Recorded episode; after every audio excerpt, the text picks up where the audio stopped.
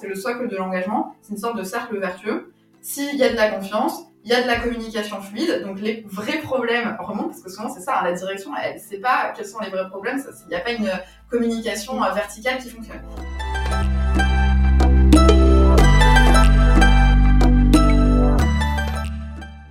Bonjour à tous et bienvenue sur Paris Gagnant, le podcast qui ramène la conscience au centre de l'équation. J'ai longtemps interprété les diplômes, les statuts professionnels comme gage de réussite. Mon invité du jour aussi. Elle est ce qu'on appelle, sur papier, un cocktail d'ambition et de réussite. De formation ingénieure centralienne, diplômée également de l'ESSEC, une des écoles de commerce les plus renommées en France, elle a travaillé comme consultante au Boston Consulting Group, l'un des cabinets de conseil les plus prestigieux au monde. Et elle nous confie notamment qu'elle n'a que très peu côtoyé l'échec. Mais comment définir sa valeur autrement que par le travail? Comment ne pas être dans un schéma de surengagement mettant à mal notre bien-être? Durant ses études en classe préparatoire, lorsque les médecins diagnostiquent la maladie d'Alzheimer à son papa, ce tournant dans sa vie l'amène à passer la porte d'un cabinet de psychologie. C'est cet accompagnement qui a semé une graine en elle et lui a donné envie de partager cela en créant Zénith. Zénith, ce sont des programmes d'accompagnement guidés par des psychologues proposés aux entreprises et particuliers. Surengagement du salarié, quête de sens au travail, culte de la performance, quiet quitting, tous les sujets du bien-être au travail sont abordés dans cet épisode. Il sera d'ailleurs diffusé en deux parties. Donc je vous donne d'ores et déjà rendez-vous dans deux semaines sur Paris Gagnant. Et en attendant, place à mon échange avec Claire Demendit. Bonjour Claire, ravie d'être ici avec toi. Bah, bonjour, merci beaucoup de, me recevoir sur le podcast. Qui plus est en présentiel, qui n'est pas toujours évident. Donc euh, merci de, merci de m'accueillir. Avec plaisir. Euh, avant de plonger dans le vif du sujet, Claire, euh, pourrais-tu nous décrire le lieu où on se trouve et si ce lieu a une certaine euh, importance pour toi? Bah, on se retrouve tout simplement chez moi, donc dans, mon appartement dans le 12e. Donc évidemment, ça a une importance assez fondamentale pour moi. Mais je pense peut-être une petite anecdote là-dessus. moi, j'ai emménagé ici il y a trois ans, pile pour le Covid, juste avant le, confinement. Et, ben, en fait, pour moi, c'était un super moment. J'ai des super souvenirs dans cet appart à ce moment-là. Donc donc c'était plutôt une très bonne entrée en la matière. Paris gagnant a pour objectif premier de ramener la conscience au centre de l'équation. Donc pour rentrer du coup dans le vif du sujet, est-ce que tu as eu un élément déclencheur dans ton parcours? Ça peut être une prise de conscience, une anecdote, une personne que tu aurais rencontrée? Euh, Ouais, alors moi ça a été un événement de vie euh, assez précis. Mon père est tombé malade quand j'étais, alors ça a commencé quand j'étais en prépa, c'est surtout pendant que j'étais en école ça a vraiment orienté la manière dont je me suis euh, développée et construite après. Alors bon, le, comment dire? Le processus de construction, il avait déjà commencé en prépa et je, pense que euh, on, le voit un petit peu. Alors ça a peut-être changé avec la génération euh, Z, mais en, général, les jeunes se construisent quand ils sortent un petit peu du cocon familial. quand on est avec sa famille, on est plutôt voilà, on, se définit un petit peu par aussi l'identité de nos parents, on pense la même chose. On a tendance souvent à penser, même si ça peut changer un petit peu à l'adolescence, que bah, ce que disent nos parents, c'est forcément vrai, c'est les bonnes choses à faire, etc. Donc effectivement, moi, dès que j'ai déménagé, euh, je me suis retrouvée à, Toulouse pour ma prépa. Ça a été un petit peu les premières euh, fondations de mon identité, de me dire, ah bah en fait, euh, est-ce que je pense comme ça, est-ce que j'ai envie de faire ci, voilà. Et donc en fait cet événement ça a vraiment été accélérateur parce que je me suis retrouvée principalement en école avec mon père qui a développé la maladie d'Alzheimer donc c'était euh, vraiment difficile à, gérer et en fait ça crée vraiment une distance entre moi euh, et les autres parce que c'était mmh. pas du tout une problématique que des jeunes mmh. de, euh, je sais plus, 22 ans pouvaient avoir, surtout en, école d'ingénieur. Alors, mes amis étaient là pour moi, mais c'était difficile d'en parler parce que bah, forcément, ils, vivaient pas du tout la même chose. Donc, c'est cet événement qui m'a poussé en fait à, aller voir un, un psychologue. Euh, je pense qu'avant, euh, je me serais jamais dit que j'irais dans ma vie. Un jour voir un psychologue. Exactement. Euh, voilà, j'avais un petit peu les mêmes pensées que, que ce qu'on me dit aujourd'hui avec Zénith. Le psychologue, c'est quand on a un truc grave, c'est pour les fous, c'est pas, on sait pas ce qu'on fait, ça va s'éterniser, c'est pas sérieux, c'est pas efficace. Bon, bref.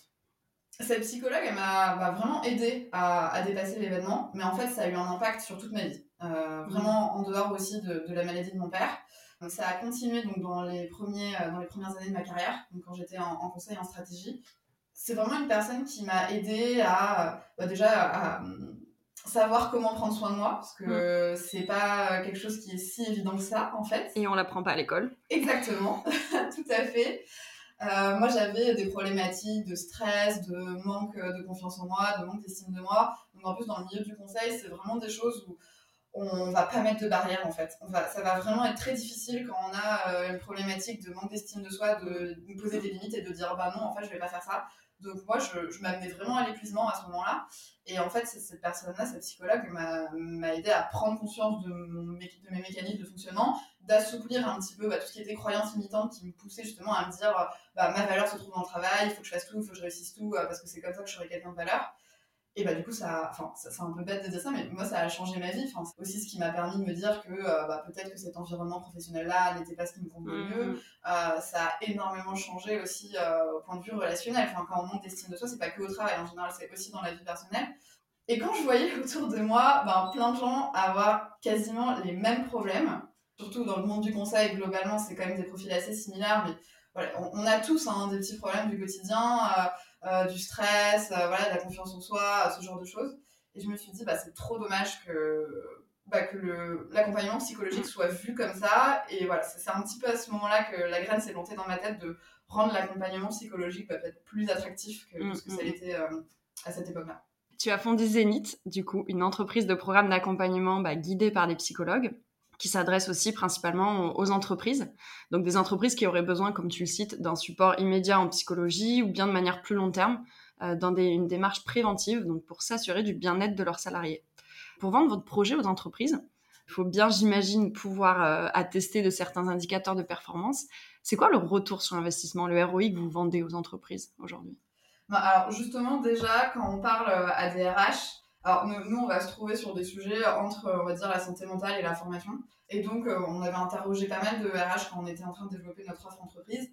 Et quelque chose qui revenait beaucoup, un pain point qui revenait beaucoup, c'était euh, effectivement, les RH me disaient, bah, la formation, je sais pas si c'est efficace, j'ai du mal à la vendre à mes chefs, parce qu'en fait, voilà, on n'a pas de ROI. Puis il y avait quelque chose aussi sur le format, parfois, ils disaient, bah, ouais, en fait, on fait des formations, mais c'est pas très intéressant, on force les gens à y aller, donc en fait, les gens, ils y vont avec leur ordi, ils répondent à leur mail en même temps. effectivement, on peut se mmh, demander mmh, mmh. Euh, si c'est vraiment efficace.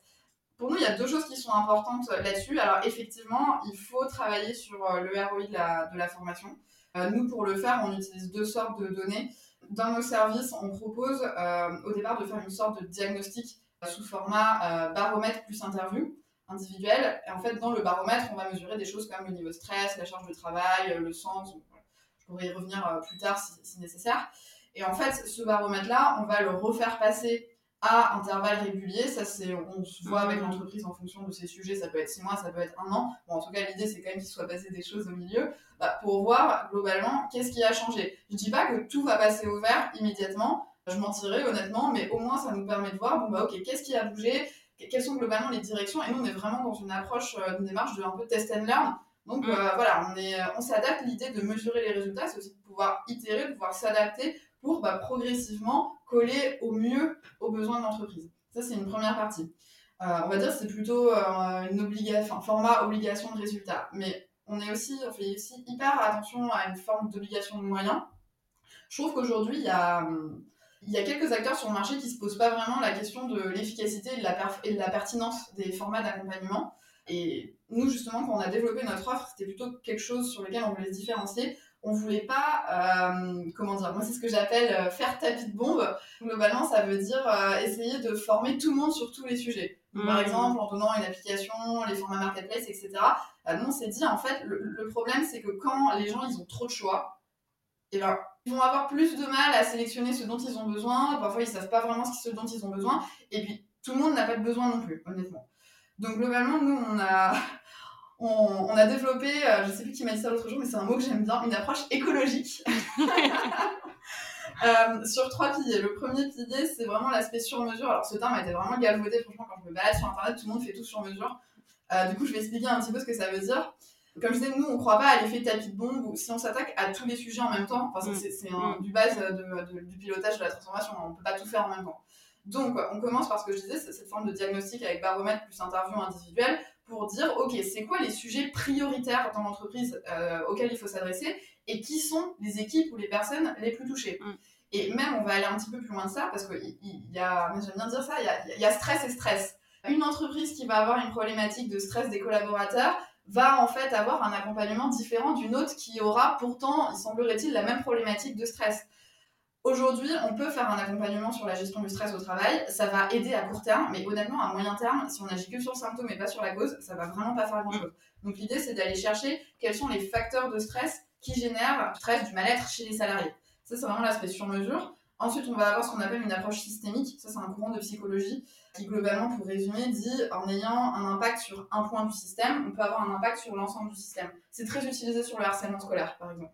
Donc là, l'idée, c'est de se dire qui sont les agents du changement dans l'entreprise sur lesquels je vais m'appuyer mmh. Pour diffuser ce qu'on est en train de faire. Donc typiquement, quelque chose qui arrive souvent, c'est qu'on va s'appuyer sur les managers, parce qu'en fait, en ayant un impact sur les managers, on va avoir un impact sur toute l'équipe. Mais c'est pas forcément les managers, ça peut être la direction, ça peut être des personnes qui se déplacent beaucoup, qui ont une forte mmh. influence dans l'entreprise. L'idée, c'est de s'appuyer sur ces personnes-là pour diffuser euh, partout. Et on va coupler ça avec une approche individuelle parce que évidemment, il faut proposer quelque chose à toute personne qui se sent pas bien, qui est en souffrance. Donc, ce qu'on propose aux entreprises, c'est de laisser des programmes individuels en libre accès dont euh, les personnes peuvent se saisir si elles en ressortent le besoin. Et on va vraiment être sur de l'échange individuel parce qu'en fait, quand les gens sont en souffrance, honnêtement, une application, c'est très utile pour la sensibilisation, mais ça va pas aider à, résoudre ces problèmes. Euh, justement, vous travaillez forcément donc avec des psychologues que vous mettez à disposition pour les entreprises. Et tu es d'ailleurs très bien accompagnée dans cette aventure puisque tu la partages avec une associée. Euh, comment on trouve son associé Claire? Et est-ce que c'était en fait un souhait personnel ou ça t'est plutôt tombé dessus un petit peu comme un, alignement des planètes? Je pense que si j'ai appris quelque chose dans mon aventure entrepreneuriale jusqu'ici, c'est qu'il ne faut pas forcément se dire que euh, la première idée qu'on a en tête est la bonne. Honnêtement, euh, alors ça, va dépendre des cas. Par exemple, euh, je sais que relationnellement, en général, mon intuition est la bonne. Est-ce que j'ai envie de travailler avec cette personne ou pas? Par contre, sur des sujets plus techniques, stratégiques, etc., honnêtement, mon intuition, elle est fausse une fois sur deux. Mmh, mmh. Donc, une fois qu'on a compris ça, ben, voilà, il faut se lancer et se dire, ben, en fonction des expériences que je vais avoir, je vais raffiner ma vision des choses et la direction dans laquelle je veux aller. Donc au départ, moi, quand, j'ai voulu lancer Zenith, euh, j'étais en contact avec une amie et qui, était partante pour lancer ce projet. Alors il était assez différent de, ce qu'on fait aujourd'hui. De l'actuel. Voilà, mm. euh, c'était vraiment au tout début. Et, euh, et globalement, c'était quelqu'un qui avait un profil similaire au mien, donc on a commencé à travailler ensemble. Et assez vite, je pense qu'au bout de ouais, deux mois, il me semble, on s'est rendu compte qu'en fait ça marchait pas, parce que déjà nos profils n'étaient pas du tout complémentaires. Ok, vous étiez trop similaire. Ouais, exactement. Donc on se marchait dessus. Hmm. Et en plus de ça, euh, on avait, alors c'était pas non plus très très grave, mais quand même quelques points de divergence sur la vision. Et ça, c'est quand même pas évident à gérer. Donc euh, on a préféré en rester là. Époque-là, j'étais suivie à la fois par une psychologue et par une coach pour expliquer un petit peu la, différence moi, que je vois entre les deux. Et globalement, c'est ce qui m'a vraiment aidé aussi à me dire, ok, là, qu'est-ce qui a pas marché? Et en fait, ben, quels apprentissages j'en tire pour savoir ce qu'il me faut? Moi, globalement, au début, j'étais terrorisée euh, à l'idée de me lancer seule. C'était vraiment quelque chose qui n'était pas, euh, qui était pas envisageable pour moi. Et en fait, suite à cette expérience-là, bah, ma psychologue et ma coach m'ont accompagnée en me disant bah voilà c'est euh, pourquoi pas enfin aujourd'hui le seul qui, seule chose qui te freine pour te lancer seule c'est encore une fois cette problématique d'estime de soi alors la psychologie peut assouplir les choses hein, mais on fait pas des chiens des chats hein, mm, mm, donc je me suis dit ok bah je démarre seule et puis on va voir ce qui se passe et en fait, bah, en raffinant le projet, donc le projet a changé de forme, etc., les choses sont devenues plus claires et je me suis dit, bah, aujourd'hui, ce dont j'ai besoin, euh, vu que mon projet s'appuie vraiment sur la psychologie, c'est de quelqu'un qui a une expertise de psychologue. Pour autant, j'ai pas besoin que ce soit quelqu'un forcément à 50, j'ai besoin que ce soit quelqu'un à 50-50, mm. j'ai besoin que ce soit quelqu'un qui m'apporte ponctuellement son expertise. Et donc, c'est comme ça que j'ai trouvé euh, Laetitia euh, mm. sur LinkedIn, comme quoi tout, tout est possible. En fait, c'était beaucoup plus simple. Une fois que je m'étais dit, bah, j'ai besoin d'un psychologue qui m'accompagne ponctuellement, bah, la recherche était plus précise. Et donc voilà, j'ai contacté des gens sur LinkedIn. Laetitia m'a répondu. On a pris quelques cafés ensemble, bon, ça avait l'air de bien se passer. Donc au début, je l'ai pris comme consultante. Comme ça, vraiment, ça permet d'avoir un, cadre très clair. On ne saute pas tout de suite dans le grand bain pour le coup. Et très professionnel aussi. Exactement. Euh, ça permet vraiment de voilà d'avoir des choses très saines. Et en fait, au fur et à mesure de, notre travail ensemble, on a adoré travailler ensemble. Mmh. On était hyper alignés sur euh, bah, globalement quasiment toute la vision. Et donc on s'est dit, bah, on, s'associe. Euh, je me souviens qu'au début, on m'avait dit, euh, t'inquiète pas, tu trouveras un associé en trois semaines. C'est faux. Honnêtement, c'est vraiment un des trucs les plus durs, je pense, dans un projet. Une association, c'est comme un mariage professionnel. Et du coup, ça demande vraiment du temps et de la réflexion. Hmm. La société a tort opposé bien-être et performance, bien-être et productivité. Euh, pourquoi cette dualité? Est-ce qu'en fait, il y a une explication logique ou même historique à ça? Globalement, enfin, si on essaye de, de retourner un petit peu euh, dans l'histoire du travail, euh, je vais repartir sur euh, la période du taylorisme où en fait on a commencé à, à parcelliser le travail. Et donc c'est à ce moment-là en fait qu'on a commencé à créer une vraie différence entre le pro et le perso. Le pro, voilà, on a nos 8 heures de la journée, on va être à l'usine en train de faire certaines tâches, et ensuite on rentre à la maison. Et d'ailleurs, c'est à ce moment-là aussi qu'on a vraiment, euh, comment dire, adapté euh, la vie à la maison, parce que typiquement, il y, a une théorie, on n'est pas sûr, mais il y a une théorie qui dit qu'avant, en fait, on dormait par petites, euh, petites capsules, et en fait, c'est le fait d'avoir l'éclairage public à l'extérieur qui nous a permis de remanier notre organisation du sommeil, et donc, du coup, on s'est mis à dormir bah, 8 heures, on pouvait démarrer le matin quand il faisait nuit, on pouvait rentrer le soir quand il faisait nuit. C'est vraiment ça, c'est vraiment à partir de ce moment-là qu'on a eu cette séparation vie pro, euh, vie perso. Euh, honnêtement, vu que le travail à cette époque était quand même pas ultra intéressant, vu qu'on a parcellisé les mm. tâches, il y a eu toute une euh, plein d'initiatives sur comment on crée du loisir, comment on fait que les gens s'amusent sur leur temps personnel. Ça a rechangé avec la révolution Internet dans les années 2000, avec tout ce qui va être digitalisation, accélération de l'information, etc. Parce qu'à partir de ce moment-là, alors surtout pour les cadres, il n'y avait plus vraiment de, séparation entre euh, le travail et la maison. En fait, à partir du moment où les informations du travail arrivent à la maison, bah, ça, peut ne jamais s'arrêter. C'est quelque chose que je dis souvent sur euh, l'équilibre, parce qu'on travaille beaucoup là-dessus. Il y a beaucoup de gens qui me disent Non, mais moi, ça va, j'ai un bon équilibre. Euh, le soir, je rentre chez moi à 19h et je travaille plus. Je pose la question suivante Est-ce que tu penses au travail après 19h Est-ce que tu discutes travail après 19h Et souvent la réponse est oui. Je dis bah, l'équilibre, ce n'est pas que euh, taper des mails ou réaliser une tâche, mm. c'est aussi penser au travail. Et donc en fait, c'est à partir de ce moment-là où finalement le, travail a aussi imprégné l'environnement, l'environnement personnel.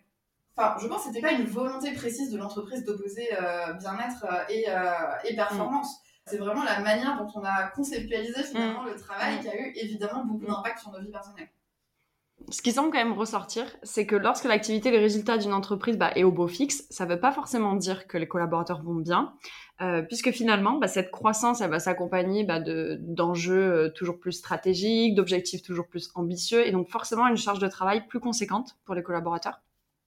Euh, et aussi des changements organisationnels qui viennent un peu perturber l'équilibre établi de l'entreprise. Comment, en vue de cet état des lieux, on fait réaliser intelligemment aux entreprises qu'elles ont besoin de ces, euh, ce que je peux appeler de ces sas de décompression euh, et de du coup des accompagnements que Zénith propose Alors c'est euh, un gros travail hein, de, de, sensibilisation, on n'y est pas encore. globalement, on va pas forcer quelqu'un qui n'est pas convaincu à accompagner ses employés. Mm. et même chez Zénith, on va un petit peu plus loin que ça. Euh, on voit parfois euh, une forme de greenwashing euh, s'appliquer à l'aspect santé mentale et bien-être mental. Alors moi j'appelle ça du psycho-washing, je sais pas si... C'est pas mal. on va voir si ça s'utilise. C'est déjà sorti, ouais. Tu peux poser un petit brevet. Ça. avec des entreprises qui vont prendre voilà, des, des prestataires qui vont s'occuper de la santé mentale des employés, mais moi je vois plus ça comme c'est bon, j'ai coché la case, globalement, si on veut euh, s'attaquer au sujet du bien-être en entreprise, ça demande une vraie implication de la direction. Mm. Parce que forcément, c'est ce que je disais tout à l'heure avec la systémie, les comportements de la direction vont avoir un impact mm. sur l'ensemble des collaborateurs. Et d'ailleurs, nous, souvent, euh, quand une fois qu'on a fait notre diagnostic, on propose un plan d'action avec différentes formes d'intervention, c'est très courant qu'on propose d'accompagner la direction. Mm. Donc, si mm. la direction a pas envie de faire des efforts là-dessus, a pas envie de s'investir, bah voilà, on travaille pas ensemble parce que tout le monde va être frustré à la fin. Mm. Bah, ça, c'est un premier point. Après, il y, y a, plusieurs, euh, y a plusieurs pistes euh, pour réussir un petit peu à, convaincre justement ces, ces directions. Alors, d'une part, c'est super bien qu'il y ait plein d'acteurs qui commencent à se lancer sur euh, le marché de la santé mentale. En fait, c'est plutôt un bon signe, parce que déjà, ça veut dire que c'est quelque chose qui fait du sens. Et en fait, on, on, est quand même tous dans un effort commun de, sensibiliser sur ces sujets-là. Donc euh, voilà, il y, a une voix, plus on est, mm. plus on parle, plus il y a une voix importante qui parle de ces sujets-là. C'est le premier point. Le deuxième point, en général, euh, pour le coup, tout ce qui est RH sont plutôt plus sensibilisés à la question, donc c'est quand même encourageant. encourageant. Le problème, c'est que souvent, ils se sentent pas outillés pour aller pousser ça auprès de leur direction.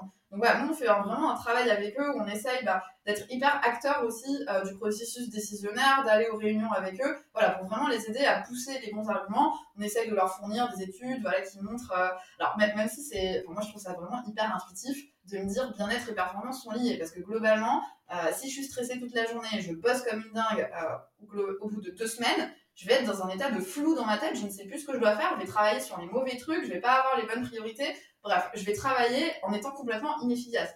je pense que ça, la plupart des gens l'ont quand même vécu. Mm. Euh, donc c'est quelque chose d'assez intuitif. malgré ça, et c'est très bien, on a plein d'études qui commencent à nous montrer de manière empirique euh, le lien entre euh, bien-être et performance. Donc c'est des choses aussi qu'on peut pousser. Il y a un dernier pilier que nous on utilise beaucoup chez Zenith, c'est aussi l'aspect individuel. On travaille pas que avec les entreprises, on travaille aussi avec les particuliers. Et c'est quelque chose qu'on. Enfin, d'ailleurs, on a commencé à travailler avec les particuliers avant de travailler avec les entreprises. Et en fait, globalement, les particuliers, les individuels peuvent aussi avoir une force euh, de conviction. Alors, bien sûr, euh, euh, justement, c'est quelque chose parfois qu'on essaie de faire comprendre en entreprise. On va avoir des, dire, des, des cellules à l'intérieur de l'entreprise qui veulent changer les choses, et ça, c'est hyper positif des fois, justement, on est un petit peu aussi en train de, de leur faire euh, prendre conscience du réel, qui est que si la direction n'est pas mmh. embarquée, malheureusement, on va avoir du mal à avoir de l'impact. Mais tout de même, l'individuel a, a, une part là-dedans. Et d'ailleurs, moi, je suis trop contente. Euh, on commence à accompagner en individuel euh, des dirigeants. Et je dis, eux, ils arrivent à comprendre eux-mêmes voilà, les sujets d'équilibre, les sujets de stress au travail, etc. ils vont vraiment pouvoir le diffuser dans leur mmh. entreprise aussi. J'allais te dire, si ça vient pas du haut, il faut faire par le bas. Euh, mais en fait, pas vraiment, puisque euh, par le bas, ça va être de l'individualité. Et du coup, l'individu, lui, a peut-être une position euh, assez haute dans l'entreprise et du coup peut vraiment influer sur la, sur la hiérarchie. Bah, effectivement, alors ça, on peut jouer sur l'individu par le haut, comme je le disais, c'est des dirigeants. On peut aussi jouer par le bas à deux niveaux. Alors le premier niveau, c'est est-ce que l'individu peut impacter, enfin peut influencer l'ensemble de l'entreprise? Euh, la réponse, si je veux donner une réponse en un mot, c'est non. Si je peux euh, nuancer mon propos, c'est s'il y en a beaucoup, oui. Et c'est ce qu'on a vu mm. notamment avec euh, Gymlib, il me semble, si je dis pas de bêtises. Il y a pas mal d'entreprises qui ont instauré Gymlib à la demande des employés. S'il y a un collectif qui se crée, ça peut se faire. L'autre point, c'est quand... Petit aparté, Gymlibre, qu'est-ce que c'est? Alors, Gymlib, c'est euh, une solution qui promeut euh, la pratique sportive. Et en fait, leur idée, c'est de faire financer euh, des abonnements de sport ou des activités sportives par les entreprises pour les employés. Soit par. alors, je, pense qu'ils doivent passer plus par les CSE, par les RH, mais en mm, les équipes RH sont quand même impliquées dans ce genre d'initiative. Parenthèse close. tu as bien fait de, de, de, me, de me demander de préciser. Euh, l'autre, niveau, c'est qu'en fait, souvent, euh, tout ce qui va être problématique de euh, bien-être mental au travail, en fait, il va y avoir deux grands types de facteurs. Le premier type de facteur, ça va être ces facteurs environnementaux. donc voilà, je sais pas, en ce moment on parle beaucoup de management toxique, surcharge de travail, etc. Évidemment, ça a un impact sur nous, la manière dont on vit les choses. Mais il n'y a pas que ça. La bonne nouvelle, c'est qu'il n'y a pas que ça et que même si votre entreprise ne veut pas forcément travailler sur ce sujet-là, vous, vous avez une marge de manœuvre individuelle, parce qu'il y a aussi des facteurs personnels en face. Euh, alors, je pourrais revenir si on parle davantage de, sciences cognitives et comportementales, mais globalement, on peut avoir, par exemple, euh, si je parle de l'épuisement professionnel, des facteurs personnels de surengagement. On ne le fait pas exprès, hein. c'est des choses qu'on a, euh, qui font partie un petit peu de notre personnalité, qu'on a ingéré de nos expériences précoces, mmh. et, qui vont faire, typiquement, si on a une mauvaise estime de soi, bah, on peut vraiment travailler davantage, se pousser à l'épuisement pour prouver sa valeur mmh. au travail. Mmh. Et ça, chacun a une marge de manœuvre sur ses facteurs personnels. C'est aussi pour ça qu'on trouve que proposer à la fois une offre entreprise et une offre particulier, ça a vraiment du sens. Hmm. Du coup, c'est une parfaite transition sur mon autre point, euh, qui est le quiet quitting. Finalement, c'est un engagement euh, bah, du, salarié, du collaborateur, de dire, bah en fait, euh, non, là pour moi c'est trop. Euh, donc bon, anglicisme bien connu, qui est en fait un phénomène de démission silencieuse qui consiste simplement à se cantonner à la réalisation de nos missions, qui sont décrites dans nos fiches de poste, et également finalement à se cantonner à, nos horaires établis. Et donc ça, ce sujet m'amène à plusieurs questions. Premièrement, comment on explique du coup ce désintéressement complet de, la part des collaborateurs? Est-ce que c'est plutôt quelque chose de structurel? Et mon deuxième point, c'est euh, factuellement, qu'est-ce qu'une entreprise elle doit mettre en place pour conserver un peu ses meilleurs talents? Parce que c'est souvent les meilleurs talents qui font du quitting. Alors, euh, effectivement, pour moi, le quiet quitting, euh, c'est un mot très vaste, c'est un concept très vaste. Euh, et si je simplifie un peu les choses, moi je vois qu'il englobe un petit peu deux réalités qui sont assez différentes.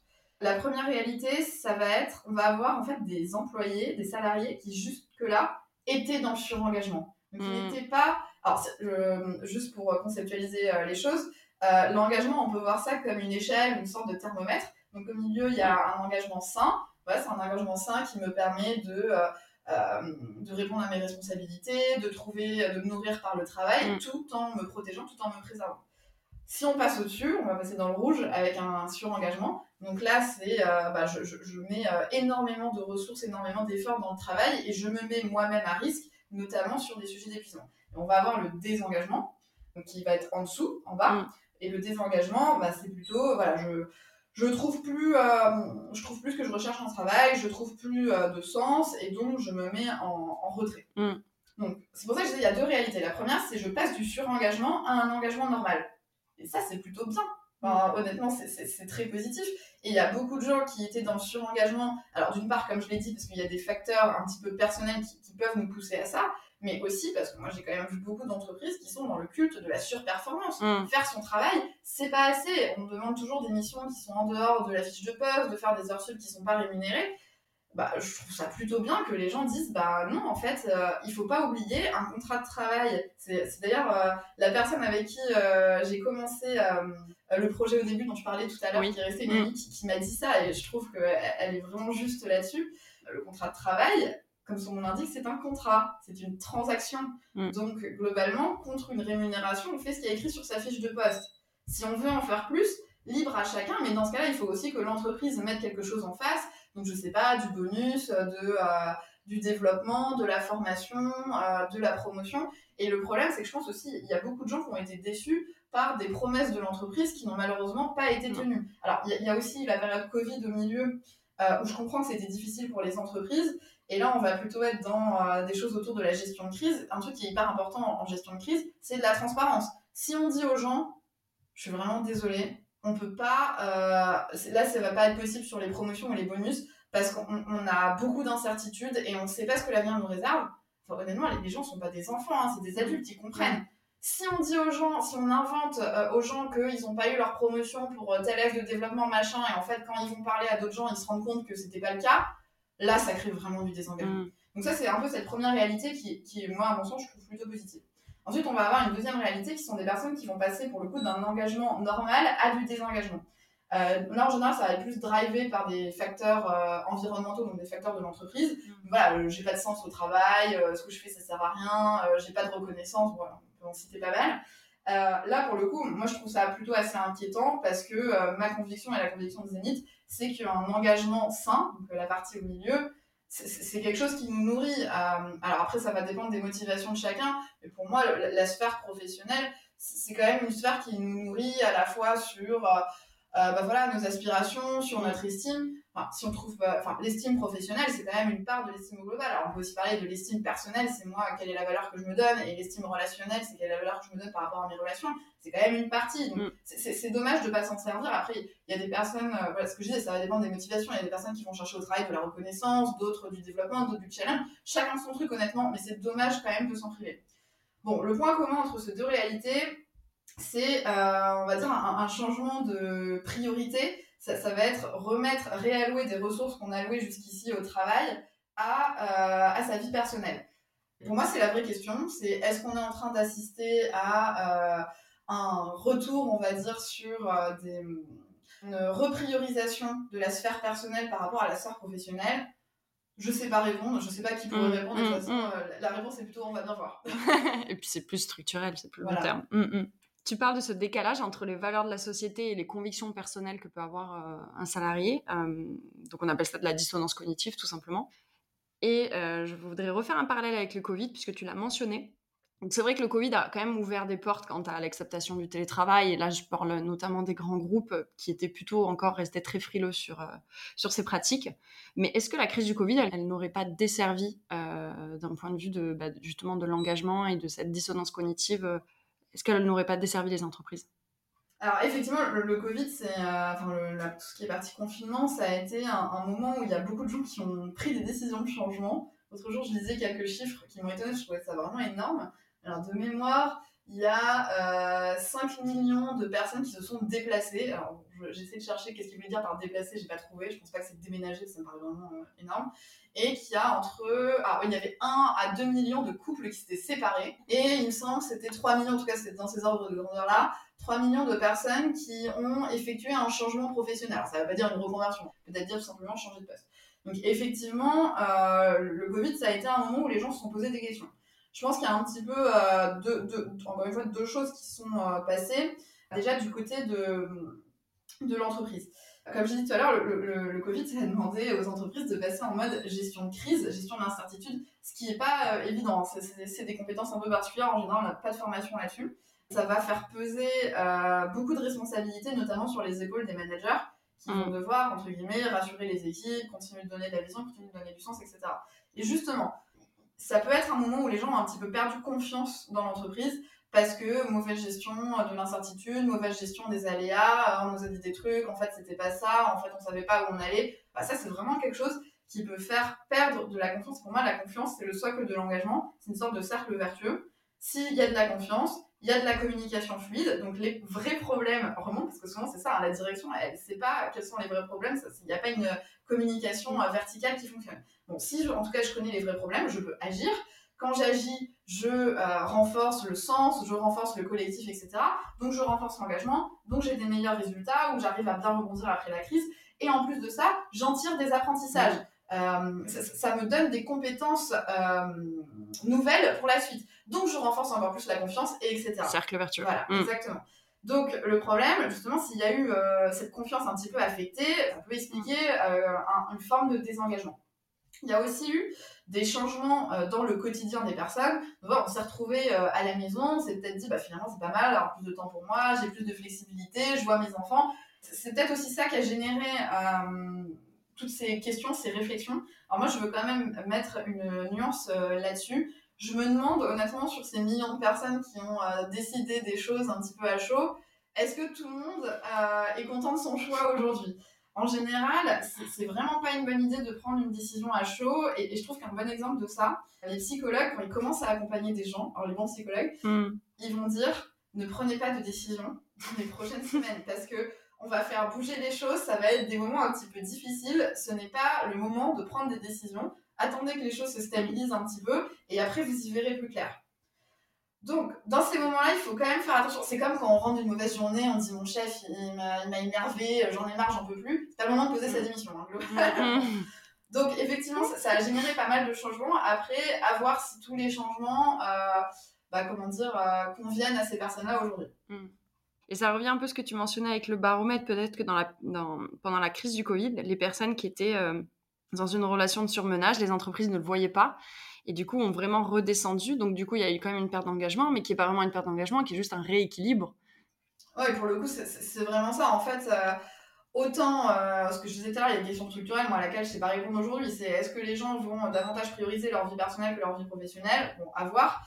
Euh, mais il y a une vraie question pour, pour les entreprises, c'est notamment toutes celles qui étaient dans ce culte de la surperformance. Ça, pour le coup, je pense que ça va durer. les gens vont arrêter, enfin, vont arrêter, pas complètement arrêter, mais en tout cas, il y a moins de gens qui vont être prêts à se pousser à fond dans le travail, à faire des horaires à rallonge, à être tout le temps sous pression, etc., pour se recentrer sur leur sphère personnelle. Et ça, comme je disais tout à l'heure, c'est quelque chose de très positif parce que les, personnes qui sont ce type de fonctionnement, je, le connais parce que moi j'y ai été euh, pendant un petit moment, il y a vraiment un risque d'épuisement euh, derrière. Donc ensuite, c'est plutôt la question euh, pour l'entreprise, comment je me réorganise, comment je m'adapte par rapport à ça et comment j'arrive à recréer de l'engagement. C'est quelque chose que tu me demandais tout à l'heure. Il y a énormément de, de, pistes. Hein. Mmh. Euh, mmh. pour réengager les salariés. Euh, ça peut faire peur. Euh, ça peut être est-ce que le travail a du sens? Est-ce que je trouve du sens dans mes tâches? Est-ce que déjà c'est clair ce que je dois faire? Est-ce que ce que je fais est utilisé? Parce que le sens, c'est pas forcément j'ai un impact écologique, j'ai un impact social. Ça peut être tout simplement comment mon travail sert à la mission mmh. globale de l'entreprise?